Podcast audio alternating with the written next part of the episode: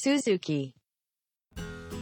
はい、えー前回までは一神教そしてインドそして仏教が死をどういうふうに、えー捉えてきたかっていうお話でした今回は、えーと中国からですかねお願いしますはい中国では、まあ、基本的な考え方宗教ないしイデオロギーとしては儒教ないしは儒学っていうものが使われてますよね。はいで儒教が宗教なのかどうかっていうのは結構微妙なところなわけですよ。儒教では政治の領域っていうのがすごく重視されていて皇帝っていうのが天を祀るわけですよね。うんでここはすごく宗教っぽいんです。はいまた儒教の中では先祖を祀るっていうこともちょっと宗教っぽいんですよね。うんでけど孔子っていうのは怪力乱心を語らずみたいなことを言っててそのところはちょっとあんまり宗教っぽくないんですよね。うんそのスピリチュアルなことは儒教は語りませんよって孔子は言ってるみたいなんですよね。で政治のことっていうのを重要視しましょうよっていうのが授業の基本的なパターン。うんただこれについてはまあちょっと解釈の余地もあってうんこういうふうなスピリチュアルなこと喋るのやめましょうよっていうふうなことが教えの中に入っていることは他のこのスピリチュアルなことっていうか他の宗教みたいなものに対する警戒感があってこれが儒教かとか儒学に対してライバル感があったんじゃないかっていうふうな解釈のやつがあるんですよ。なるほどでそうするとその社会的なニッチっていうか社会的な生態的地位みたいなものを考えるときに儒教っていうのはやっぱり宗教っぽい側面っていうのもあるんだよねっていうことが整理できます。はい、うんなるほどねで儒学はまあ一応政治学なんだが宗教でもある。は儒学にとっては政治学がすごく大事なので人間が人間を支配するっていうのがまあすごくキーポイントになってくるわけなんですよね。なので儒教が重視する行動規範っていうのは中中堅八項の中ですよね。はいはいはいはいはいと親孝行の孝っていう、うん中と孝っていう概念がすごく大事になってくると。中っていうのは政治的リーダーに対する服従であってうん孝っていうのは血縁集団の年長者うん特に親に対する服従なわけです。うんつまりそれぞれの社会の中のメンバーっていうのが自分の一個上の人に服従することによって全体のピラミッド関係みたいなのを作り出すと。ではい。この全体のピラミッド体系を作り出すから中国ではあの政治が安定するんだっていう考え方ですよね。うんうんうん。でこの親に付帯する服従っていうのは生きている時だけではなくてうん。死んだ後もそれをしないといけないんだと。うん。つまり親っていうのはやがて亡くなって先祖の列に加わるんだと。はい。で先祖がいなければ自分はなく社会的な存在もないんだと。うんちゃんとした先祖と親族がいるから自分もちゃんとしていられてで自分もやがて死に先祖として子や孫に祀られると思っている。うん。子孫がしっかりしなければ自分がきちんと祀られるかどうかがわからないので自分の子供っていうか非常に大事なわけですよね。自分の親とか子供っていうのが中国の人々にとって非常に大事なんだと。うん。で面白いのはこの先祖の世界死者の世界っていうのが、まあ、どういうふうに考えられてたかっていうと、まあ、基本的にはそのままこの世の関係っていうのが反映されてるわけですよね死者のう関係、ん。つまり親子の関係っていうのは死者になっても親子の関係のままなんだ。うん。僕たちのアイデンティティみたいな僕たちのこの私みたいな自我みたいなものは抽象的な霊魂になって死者の国で自由に暮らすわけではなくこの現世の関係っていうのを引きずったまんまなくなるんだと。はいはい。これは輪廻にして生まれ変わるっていうことでもないし救われて神の国に入ることでもない。うんちょっと別のパターンなんだ。っていううん話、樋口は樋口のままってことですよねこれ。そうですね。うんうんうん。ただこの儒教においては死そのものに対する洞察があんまりないんですよね。死ぬとはどういうことなのかみたいなことがあんまりなくてうん。でなぜかっていうと政治が大事だっていう話をしましたよね。うん。で政治がどのようであるかっていうことは生きている間に人々がどのように振る舞ったかっていうことの反映なわけですよね。うんうん。で生きている間に人々がどのように振る舞ったかっていうことは歴史に刻まれるんですよ。うん。中国では歴史書がすごく重要視されるんだと。うん。なので中国の人々にとっては歴史書に自分の名前が残り自分の業績が残るのが非常に大切なんだと。うん。でそのためにあの後の世の人たちが自分のことを書いてくれないといけないわけですよね。はでその後の世にも同じような文化とか知識みたいなのを持ってる知識人がいることっていうのを期待するんですよ。いだからその儒教集団みたいなのがすごく大事なわけなんですよね。みんなで同じ価値観を持った人たちが、うん。その自分より前の生きた人たちのことをどんどん書いていきそれが歴史となってそこに三然と名前が輝くことが大事なんだと。うん。だからこういった考え方になると僕たちのが生きるっていうことの時間感覚みたいなのがちょっと変なんですよね。僕たちは今も生きてるし未来の人からすると過去も生きてるしで僕たちはまた歴史書を読むわけだから過去も同時に生きてるんですよね。うん。だからこの重複した時間感覚の中の生みたいなものをやる生きるわけですよね。なので死っていうのが僕たちの個体としての死みたいなのがあんまり大事なこととして洞察されてなくてうんどう生きるかの方がすごく大切に扱われているっていうのが儒学だっていう正義なんですよね。なるほど、うん、いやだから歴史の中で生き続けているっていう感覚かもしれないですね。死んでも。肉体としては死んでも。そうね。はあ面その白い通りだと思います。でこれエリートはいいじゃないですか。歴史に名前が残るから。うん。そうじゃない人どうするんだっていう話ですよね。うん。でここにカウンターカルチャーとして出てきてるのが道教とかはいはい。老荘思想っていう考え方です。道教の死の考え方っていうのはまあ多分にオカルティックでもともと死後の世界に関してなんていうか多分にオカルティックで死者の国っていうのがあるんだっていう考え方をするんですよね。うんで中国ではもともと死後の世界に関してあんまりはっきりしたイメージがなかったらしいんですけれども、うん中国に仏教が持ち込まれたことによって輪廻っていう概念と地獄っていう概念が持ち込まれたんだと。うんで道教はこの2つの概念を受容したことによって死者の国っていうことを考え出していくわけですよね。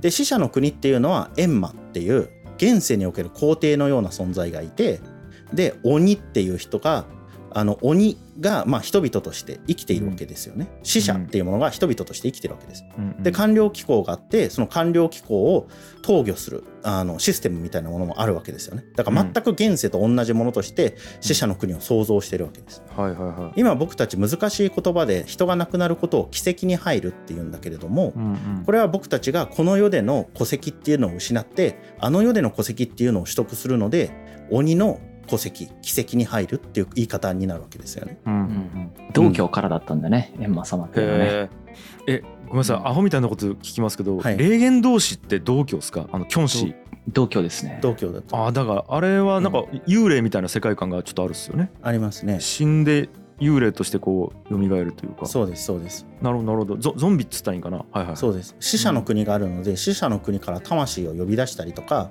魂がなくなった肉体をそのメカニズムをハックして動かすみたいなことができるみたいなちょっとオカルティックな発想を持ってるのが道教なんですはいはい。よね。なるほど。方針演技とかもそうですよね。そうね。うん。その通り。千人とかが出てくるのはもう全部そう。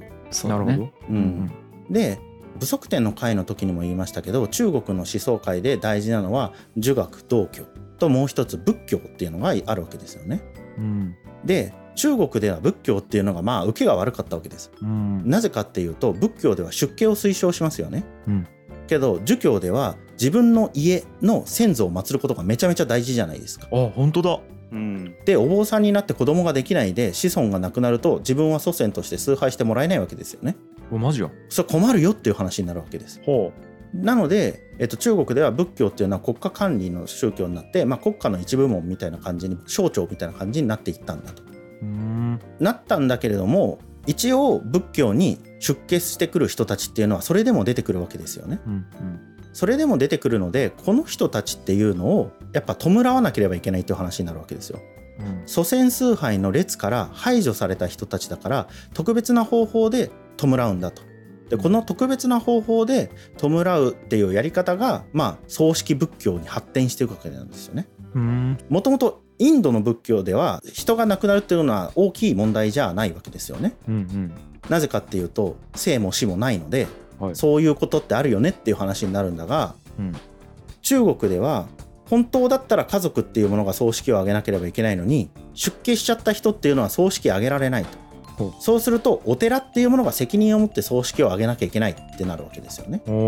でこのお寺が責任を持って葬式を挙げるっていうやり方が日本に伝わってきて日本ではお寺が葬式をやるっていうのが習慣として根付いちゃったわけなんですよ。へえうん面白い。なるほど。うん、そうか。今僕らが普通に当たり前と思ってやってるあの葬式って仏教と儒教のなんかハイブリッドというかミックスして生まれたものが伝わってきてる、そういう感覚だと思います。へえ。まとめると中国の死生観っていうのは政治中心主義的で人の行いみたいなものをすごく重視するんだと。死っていうのはその人の行いの適用範囲外なんだと。うんなのでそれについてあんまり深く考えず道教がその部分っていうのを拾ったんだが道教のイマジネーションっていうのは現世の写し鏡としての死者の国っていうのを提示したんだっていう話。なので中国の人々っていうのは死についてあんまりこう深く考えないっていうような文化だったんじゃないかっていうまとめになりますよね。へえなるほど、うん。では次に日本の死生観について見ていきたいと思うんですけれどもほいこれまでインドの死生観と中国の死生観見てきましたよね。うんで日本にはもともと日本の死生観がどうやらあったようなんです。はいはいはいでこの日本の死生観っていうのを下敷きにして儒教とか仏教とかが日本に入ってきてうんインスピレーションを日本人に与えるわけです。ほいほいでこれによって日本人の死の概念っていうのはどんどん豊かになっていくんだけれどもうん基本的な考え方っていうのは日本人がもともと持っていた考え方からどうやら変わらないんじゃないかと思うんですよね。ほいほいほいというのは日本人がもともとどういうふうに死を考えていたかっていうのはあの文献がないのでもともとよくわからないんですけどうん最も初期に出てきている文献っていうのは8世紀の初め頃に成立した「古事記」と「日本書紀」なんです。はいはいはい。で、まあ、リスナーの皆さんもよく知っていらっしゃると思うんですけどイザナミとイザナギの神話がありますよえね。ええで神様が2人の神様っていうのは日本の国っていうのを作っていろいろな神様っていうのを作るんだけれどもえうん。奥さんの方が亡くなってしまうと。うん。で旦那さんの方がすごく悲しんで黄泉の国に探しに行きうん。で奥さんは見ないでほしいって自分のことを見ないでほしいって言うんだが旦那さんが奥さんのことを見てしまったがためにうん。追いかけられてで追いかけられるんで怖くなって黄泉の国に続く道に岩を置いてはい行き来できないようにするっていう神話がある、ありますね。はい。はい。うん。でその神話の後に自分の体を洗って汚れを取るっていうような、まあ、そういう話があるんですけれども、はい。この神話から分かるのは日本人っていうのがおそらく人は死ぬと黄泉の国に行くっていうことを考えてたってことが分かるわけですよね。はいはい。死後の国ねこれね。死後のなるほど。国ははいい。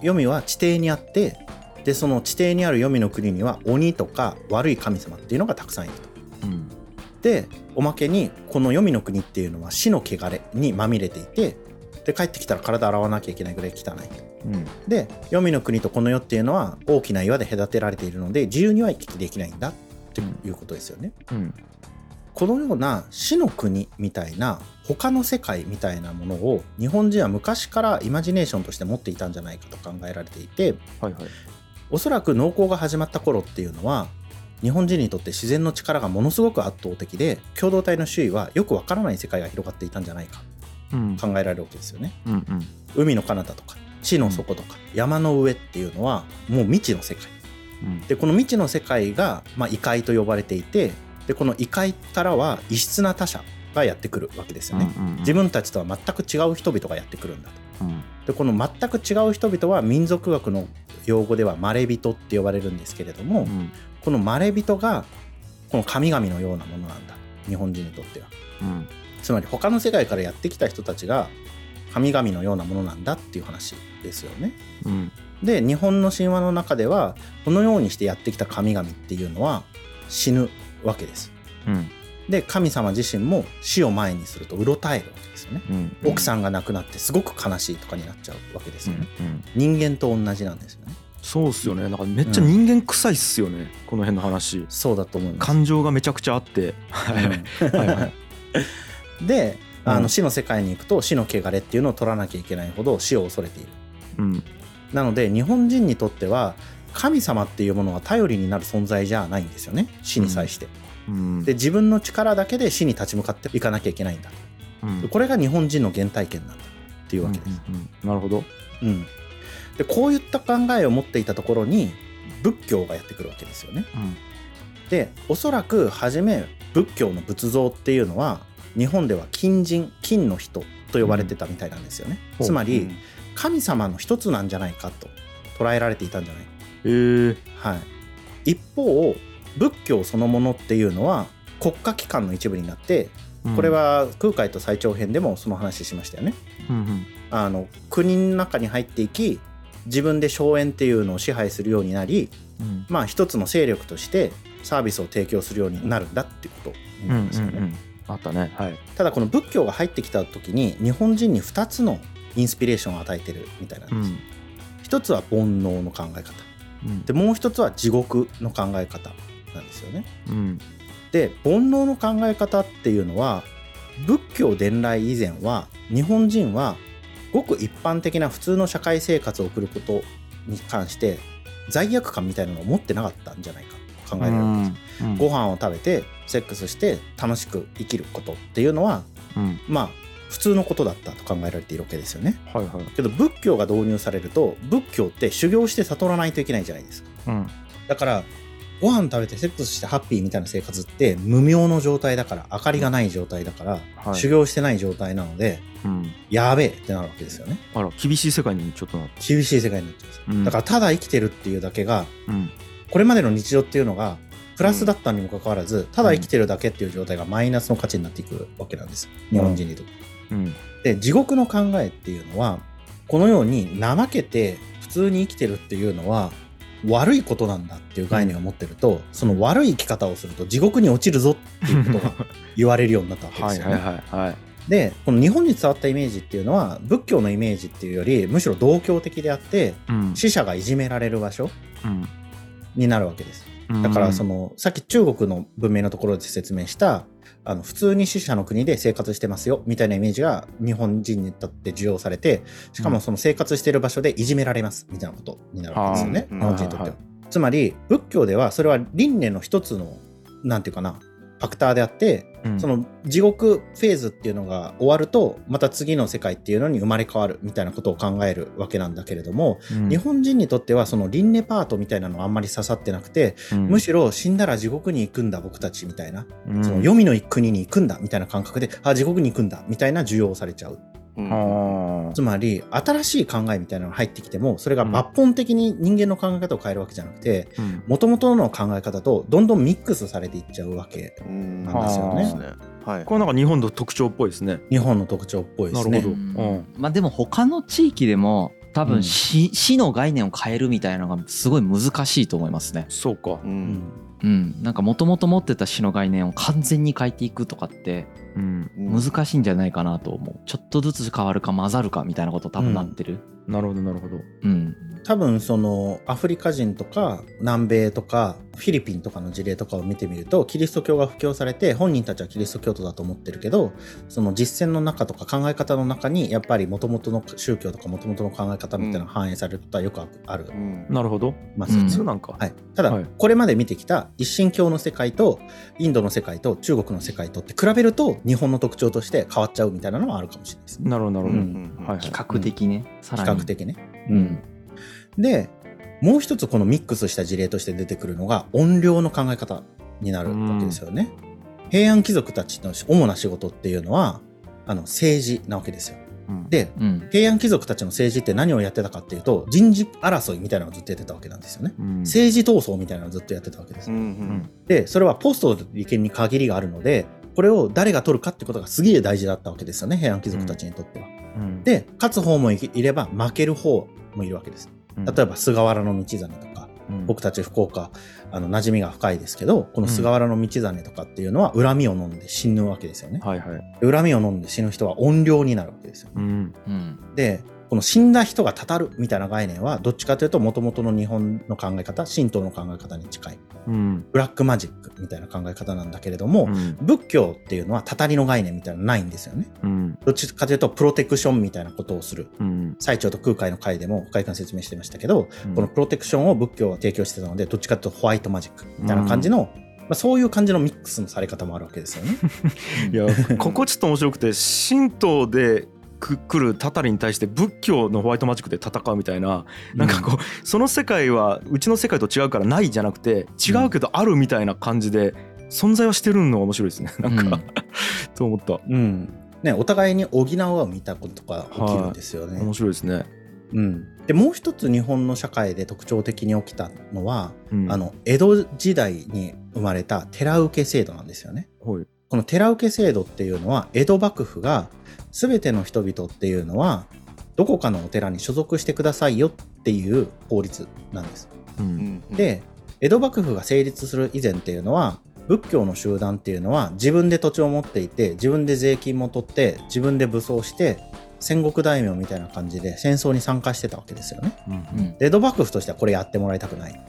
だから布教したりお金を集めたりするのはやめてくださいってなるわけですよね。うんけど江戸幕府としてもそのお寺を全滅させようとしてたわけではないんですよね。うんなので全ての人々っていうのはどこかのお寺に所属してくださいと。うんでそのお寺でお葬式を挙げてください。うんでそのお葬式の代金っていうものでお寺っていうのは存続してください。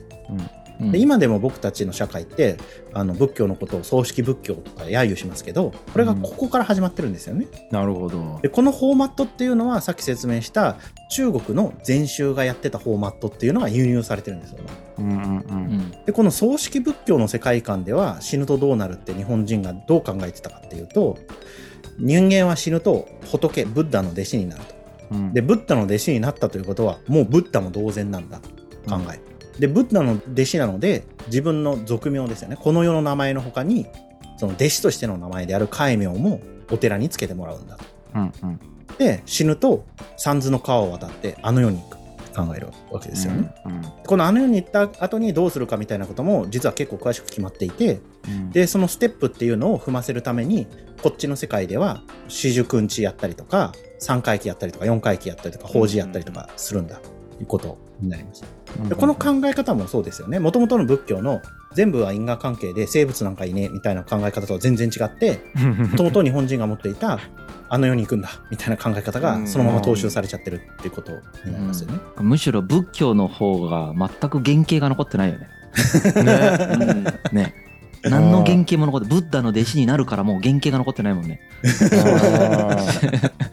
なんかすごいあの日本料理が海外で出されたら全然日本料理の原型とどめてないみたいな。確かに。カリフォルニアロールどころじゃない変形の仕方をしとるよ。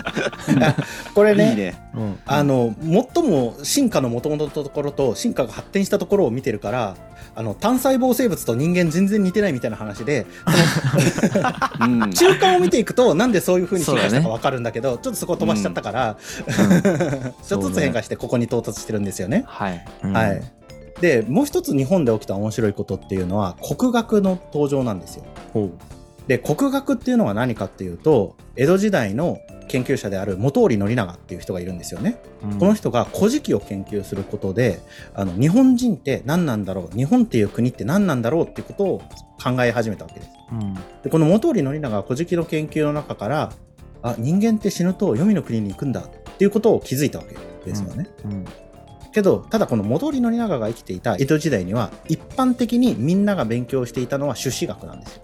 うん朱子学っていうのは儒学の一派ですよね。でこの朱子学っていうのは、まあ、儒学の一派なんだけれどもさっき中国文明のところで見たように、儒学は死について取り扱わないわけなんですよね。うんそうすると死について何か説明している宗教とくっつくってことが可能じゃないですか。うんで国学では死ぬと黄泉の国に行くよねって考えるわけですよね。はいは仏教では死ぬと極楽に行くよねって考えるわけですよね。いうんうん。道教では死ぬと地獄つまり死者の国に行くよねって考えるわけです。はいはいはいで儒学では先祖崇拝が大事なんですよね。はいはいご先祖様っていうのを大事にすることが非常に重要なんです。ううんん。ってなってくるとご先祖様を大事にするっていうのと死んだ後どうなるかっていう考え方をコンフリクトしないのがこの中では国学しかないんですよね。ああえーっとなるほど。多分道教とかの地獄だとめっちゃ大変だから、せご先祖様、そうそうあのご先祖様っていうのがどんどん先祖になっていくわけじゃなくて死者の国で人間とこう生きてる人と一緒に生活してるっていう話になるしうんうん。仏教では出家しちゃって先祖にならないからうんうん。あのなんていうかな。こでも国学では黄泉の国に行くとしか言ってないからあの黄泉の国で先祖になるんだなっていうこととコンフリクトしないわけですよね。なるほど、ううんんでそうすると国学とこの朱子学のミックスみたいな考え方が生まれてくるんです。うんでこれのイデオロギー的な側面を非常に強調したのが尊王攘夷論なんですよね。うんでこの尊王攘夷論っていうのを勉強した人たちっていうのがあの明治維新っていうものを動かす大きいエネルギーになっていくわけなんです。その上位論、はい、いきなりなんか出てきたのはいはい、このイデオロギー部分とはちょっと違う部分で国学そのものを継承した人もいるんです。はいでこの国学そのものを継承したのは平田篤民っていう方なんですよね。うんでこの人はあの独自に神道を勉強して平田神道と呼ばれる新しい宗教派閥みたいなのを作るわけです。うんでこの平田敦種さんはどうやら聖書を読んでたらしいんですよねキリスト教の。うんでその聖書の中で霊っていう概念があるってことを知るわけです。はいでこのキリスト教の霊っていうのは、まあ、人間一人一人にあの霊の作用みたいなものが起きてで肉の罪っていうのが振りほどかされて救済されれば永遠の命になるって、まあ、キリスト教の考え方ですよね。うんここから平田敦種さんは人々っていうのは死ぬと読みに行くんじゃないんだほう目に見えない霊になるんだってことを思いつくわけですよね。はいはいでこの時代っていうのはこの尊王攘夷論みたいなのがうん流行ってくるわけだからみんな国のために何かをしようとしてるわけですよね。はいで明治維新の中でどんどん亡くなっていく方も出てくるわけじゃないですか。うんでこの国のために命を捧げた人たちっていうのは霊の中でも特別な存在なんじゃないかってことを思いつくわけですよね。はいはいはいでそれを英霊と呼ぼうはい英雄の霊英雄英霊と呼ぼうって話になるわけです。うんそうするとこの英霊っていうのはこの国の行く末を見守って加護してくれるんじゃないかっていうことを、まあ、考えついていくわけなんですよね。ああそうか。そそういう意味か。尊王攘夷論につながっていくっていうのははい、こここで接続するわけですね。なるほど。はい、はいはい。で他方明治維新っていうのが成功して明治政府が成り立ちますよね。うんで明治政府っていうのを作るためにたくさんの人々が亡くなったわけです。うんだから戊辰戦争ではめちゃめちゃいっぱい戦死者が出たわけなんですよね。うんでそれぞれの戦死者がどうなったかっていうとさっきそう説明した寺受け制度に基づいてそれぞれの家族に引き取られて仏教式のお葬式が挙げられるわけです。うんけど政府としては国のために頑張った人たちっていうのに何らか報いなきゃいけないわけですよね。はいでこの報いようって思う時にこの平田敦種が考えついた英霊の概念っていうのが使えるってことを思いつくわけです。はい。で全国各地で眠っている国のために亡くなった人たちっていうものの霊を呼び集めてそこで儀式やろうってことを思いつく。うんこれが昇魂祭っていう魂を招くお祭りになっていくわけです、うん。でこれによって戦死者に対する哀悼の意っていうのを示すわけですよね。うんうん。でこの昇魂祭を行っていた東京昇魂社が後に神社となってできたのが靖国神社なわけなんですよね、うん。つまり国のために戦って亡くなった人たちっていうのが祀られてるのが靖国神社っていう話になるわけですよね。なるほどですね。すげえななんか思いついたっていう人と使えるっていう人がいて導入しちゃったみたいな感じになってるんですね。なんかという？技術みたいですよね。なんか本当政治のニーズがこういう概念を社会に実装していくっていうなんか流れが面白いですよね。まあ、なんか思いついてる人はこれが真実だって思って多分思いついてると思いますけどね。うんまあねうんうん、でそれをなんていうか確かにそれが真実だったらいろいろ説明しやすいわって思った人が広めていくみたいな感じでしょうね。うんうんでそれを受け取る方も確かにその方が気持ちいいわみたいな感じだと思いますけどね。うんうんあーまあ納得感が気持ちよさなんだろうね。そうそうそうそうう。そねんコンセンサスコストが低いやつが広まるから基本、うんうん社会って。いやだからあのコヨーテの話とかもこんな感じで導入に至った可能性がありますよね。なんか何個か前は。ね。うん。うなんかマジで自由なんだなって思った僕は。ん まあそうよね。自由だなこれと思って、うん。もうどれでもいいじゃんってなった。ここまでの変遷を全部見てあもうどれでもいいんだってなったけどね僕はね、うん。なるほどね。そんな感じですね。うん、そう好きなの選ぼうって思った。うん。あのそうここまでを見て自分に都合のいいやつ選んどこうそれ以上のことできないからって思ったね。うんそうね。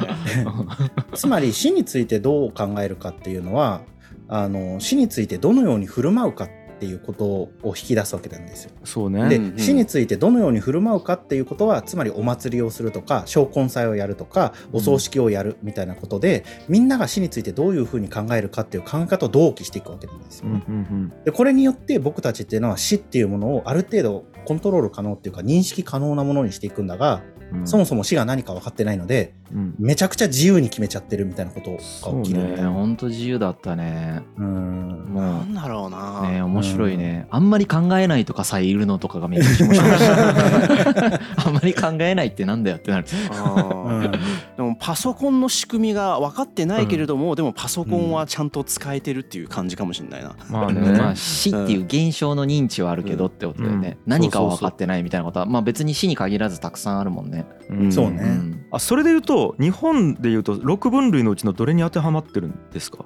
えっと、日本の宗教っていうのはすぐそばで子孫を見守るっていうやつです、3番のやつか。はいはい。なるほどなるほど。そうなんだ。うん。になるんですね。だから、なりそっか別の世界で永遠に生き続けるっていうよりは最終的に永霊になったところで、いやでもどれでもよかったよね今の話。さ、まあね。なんか生まれ変わるよねって言っても別にうんそうかもねって思われそうだしあの黄泉の国で永遠に生き続けてるよねとか英霊となってずっと僕たちを守ってるよねとか、うん。全部言えるよね。そうねふわっと全部言えるというか。大体日本まあね、1から3番ぐらいまで全部言える感じだったと思うけどね。そうね。そうね。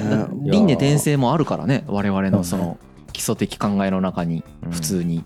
うん。っていうのが。なるほどね浄土真宗のお坊さんの説話とかで普通に輪廻転生の話されるからね。そうそうね、うんうんうん。ううんんだから厳密に区分されるわけじゃないし、いろいろな考え方が混ざっていくから、まあ何とも言えないっていう話になってくるんだと思うんだけど。も、これ面白いよな。なんか混ざって矛盾してるけど別に俺らそれでいいとかもめちゃくちゃ面白いんだよね。そうなんですよね。確かにね。うん。はい。だから矛盾みたいなことに多分何の問題もなくて、あうん。こうかもねって思うか全く思ってないかがめっちゃ重要なんだろうね。ーそうね。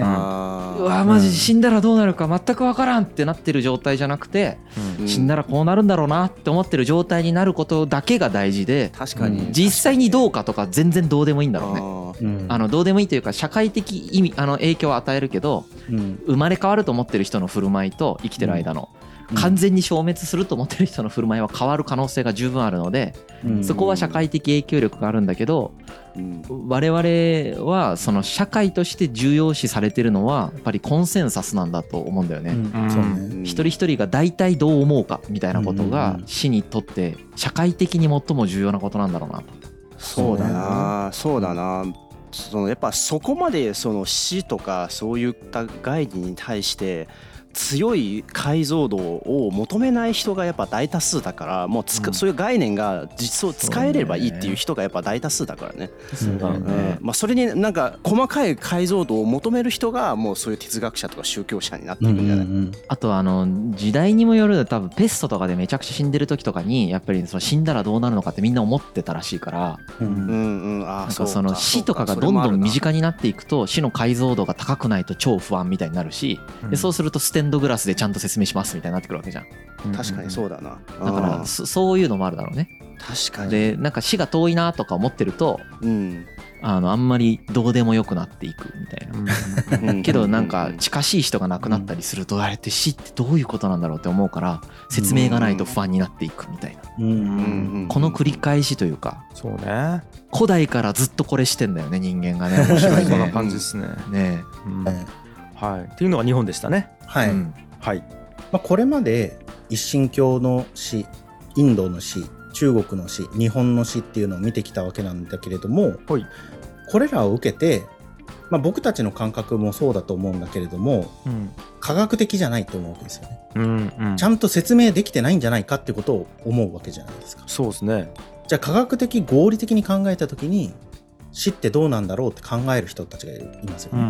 んこれが西洋近代哲学の人たちがそういうことを考えてきたわけです。うんはいはいで一つには例えばニーチェとかが標榜しているうんニヒリズムっていう考え方があるんですよね。うんでニヒリズムの考え方には大きく2系統あってうんで一つの系統っていうのは自分が死ぬと存在しなくなると。うんでこの世界や周囲の人々の存在もなくなってしまうんだ考え方。うんもう一つは自分が死ぬと存在しなくなる。でもこの世界や周囲の人々は存在するっていう考え方うんなんですよね。うんうんニヒリズムとして徹底してるのは実は前者なんですよ。うんうんうんなぜかっていうと世界を観測する私みたいなのが存在してその観測者であるところの私が存在しなくなるのだから、世界そのものが消滅したも同然じゃんっていう話になるわけですよね。はいはいはいうん、けど僕たちは実際にはそうじゃないかもしれないっていう可能性もあるわけですよね。うんなぜかっていうとうん僕たちは誰かが亡くなったのを見た時にうん別に世界そのものが消えてないっていうことを観察してるわけですよね。はいはいニヒリズムそのものっていうのは実は常識の無根拠性みたいなのを指摘し続けているわけなんですよ。おー難しくなってきたぞはいはいはい世界っていうのがあるよねっていううん存在そのものを実は問おうとしてるわけですよね。はいはいそうすると世界を観察している私みたいなものが存在していないとうん世界そのものが存在しなくなることだってあるじゃんみたいなことを指摘してるわけなんですよね。はいはいはいけど実際にはさっき説明したように誰かが亡くなっても世界が消えたりはしないしうん僕たちはこのことそのものを言葉とかで考えてますよね。うんうんうんその言葉の意味とかが分かってるわけじゃないですか。うんうんそうするとこの私っていうものが存在することによって世界っていうものが存在するわけじゃなくて僕たちまでつながる言葉っていうものを話す人々の集団だとか僕は時間的なつながりみたいなものがあってそれで意味を運んできた人々意味が通じる人々の集団だとか意味っていうものを運んできた時間的なつながりっていうものがあるってことを知ってるわけじゃないですか。はいはいそうすると言葉をしゃべる言葉を信じるっていうのは自分以外の自分のような存在を信じるってことですよね。うんうん。家族とか友人とかうん。が存在するよね。でその人たちっていうのは何かを経験したりするよね。つまり自分は経験してないけどその人たちが経験したことも自分が経験したことと同じように信じるんだっていう立場に立てるじゃないですか。うんうん。これって僕たちの持っている常識的な感覚じゃないですか、うん普通そうん、僕たち神様は信じてないけど常識はあるよねっていう話になるんですよね、僕たちっていうのは常識的な無神論者だっていうことが言えるわけですよね。常識があるっていうことは信じてる。うん。神様はいないけどっうん。ていう話。うん。でこの僕たちは常識的な感覚を使ってどういうふうに考えているかっていうとうん。科学っていうものが世界に対する信頼する像っていうものを与えてくれるんだ。科学は言葉と一緒ですよね、うん。いろいろな科学的知識を持った人が科学の意味みたいなものを考えてくれてこれが時間的なつながりの中で僕たちに世界ってこういうもんだよって世界って分子と原子でつできているよみたいな分子の構成が僕たちだよみたいなことを教えてくれるわけですよね、はいはいあなるほど世界ってそういうもんなんだ。で僕たちはそれを信じるわけですよね、うんうんでこのシリーズの中で何回か言いましたけど科学っていうのは繰り返し起こることは説明できるんだけれども1回しか起きないことっていうのはなかなか説明できないんですよ。ええええ。サイコロの出目1から6までのどの数字っていうのがどれくらい出るかっていうことは確率で説明できるんですよね。うん。けどその日その時その瞬間に出た目例えば1が出たとしたらうん。この瞬間1が出た理由とかを教えてくれないわけですよね。まあそうだってぐ偶然ですからね。ね偶然なんですよ。う んはいはいはい。これって僕たちがこの世界に存在することと同じなんですよ。おー。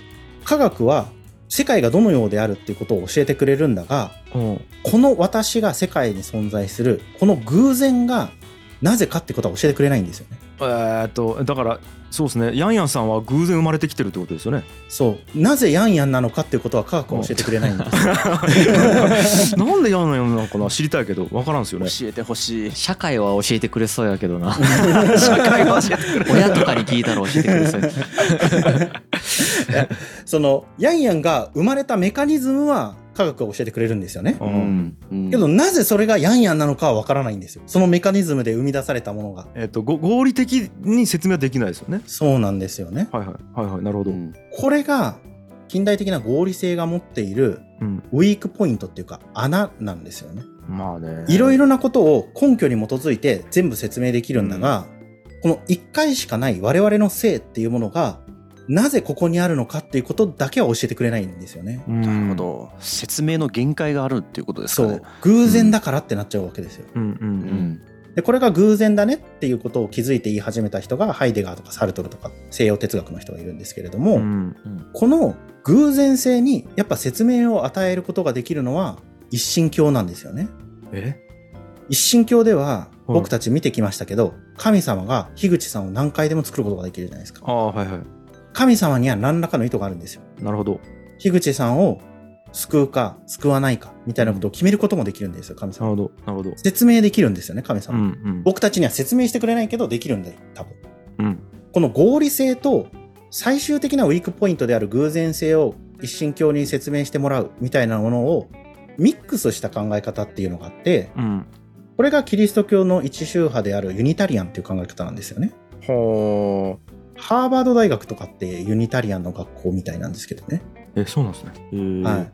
で、このユニタリアンの考え方ではどう考えるかっていうと、うん神様っていうのが至るところにいるんだっていう半神論って言うんですけど、うん自然の中に神様は宿っているんだ。物の一つ一つの中に神様を宿っているんだっていう考え方をするみたいなえ八百万っぽい八百万っぽいですよね。ええ。うん。ユニタリアンの方々はイエス・キリストを神の子だとは考えないらしいんです。イエス・キリストは我々の偉大な先生であるんだが神様の子じゃない。神様っていうのは自然の中に宿っているんだ。我々っていうのもなくなると自然の中に帰るんだ。っていう考え方をする。のがユニタリア。ン。なるほど。で、こういうふうにここまで見てきましたけれども、ちょっと復習しましょうか。はいはいはい。6類型ありましたよね。はい。一つ目、他の人間や動物に生まれ変わるっていう考え方。これははインドの宗教の輪廻の考え方ですよね。えええええで、二つ目、別の世界で永遠に生き続ける。えうんこれは一神教の考え方ですよね。終末の後の世界。はいはいで、三つ目、すぐそばで子孫を見守る。うん日本の宗教、英霊とかがそうですよね。うん四つ目、子孫の命の中に生き続ける。うんうん儒教とか道教とかですよね。はいはい儒教とか道教っていうのは、あの、我々が先祖を崇拝する。我々が歴史の中にいる先祖を見るっていうことによって生き続けるわけですよね。今のこの時代でも。なるほどうん。で、五つ目っていうのが自然の中に帰る。ユニタリアンの考え方ですよね。うんで、六つ目が完全に消滅するっていう。まあ、ニヒリズムとか、はいはいはい自然科学とか、唯物論の人たちが考える考え方ですよね。うんうんうんで、まあ、これまで見てきた中っていうのは、まあ、確かにこの6類型にある程度分類されるだろうと。うんでも、あの、樋口さんとか深井君が言ってたように、厳密に分類されるわけではないですよね。うん一つの考え方が、いくつかの考え方を同時に持っていたりとか、うん。複雑に絡み合ってるんだけれども、まあ、確かに6つに分類できるかもなっていう考え方ですよね。なるほど、うん。はどれ選ぼうかな。2と 2と5で。軽い。みんなどれする？みたいな。はい。750円になります。安い。安いもうちょっと出せる。思ったより安い。みたいなね。はだからまあだからね、まあ、途中でも言いましたけい。ど、うん。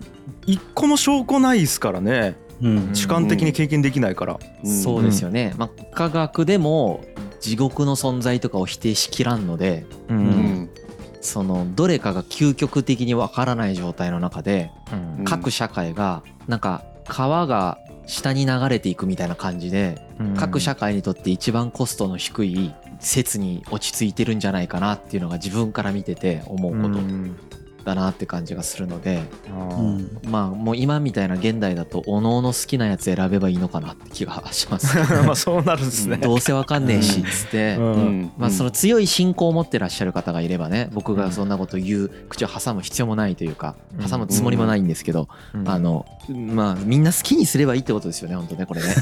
そうなるね。何の真理もなかったってことだと思う個人的には。まあああるのかもしれないけど分かりようがないってことだと思います。そうですようね。ん。はい。証拠がないし証明もできないし答え合わせもできないので生きてできるうちはないですね。うん。うん。面白いですよね。僕一番面白いのはスピリチュアルだなとか非科学的だなとか思ってたこととあんまり全部変わらない同列っていうのが一番面白かった。いや本当そんな感じ。なんかもう少し優劣ある感じだったんだけど別にうんあのなんだったっけあいつ。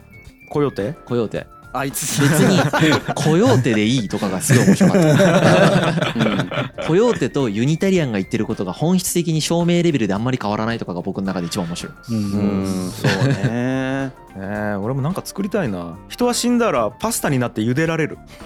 なんかありそうだなその宗教 それ類型だと1の類型ですよね。そうか。一応分類されるのか。はい。うん。これもなんか動物とかが出てくる神話作ろう。いいっすねおのおの作って誰が一番残るか勝負っすね。そうっすね。結局でこう信者を獲得できた人がね一納得させられた神話が一番強い神話ですからね。そうですね、うん。いやいやダメダメ。そんな死を扱ったら罰が当たって地獄に落ちるからやめときます。す いもう都合のいい時だけ都合のいい時やってるだけでだけじゃないですか。いやーという感じですかね分類、はいい、やーすごかったですね。いやーこうやって比べるってね一覧にすると対比が分かって面白かったですね。うん。はい。いやーありがとうございました、はい。ありがとうございます。ありがとうございます。G.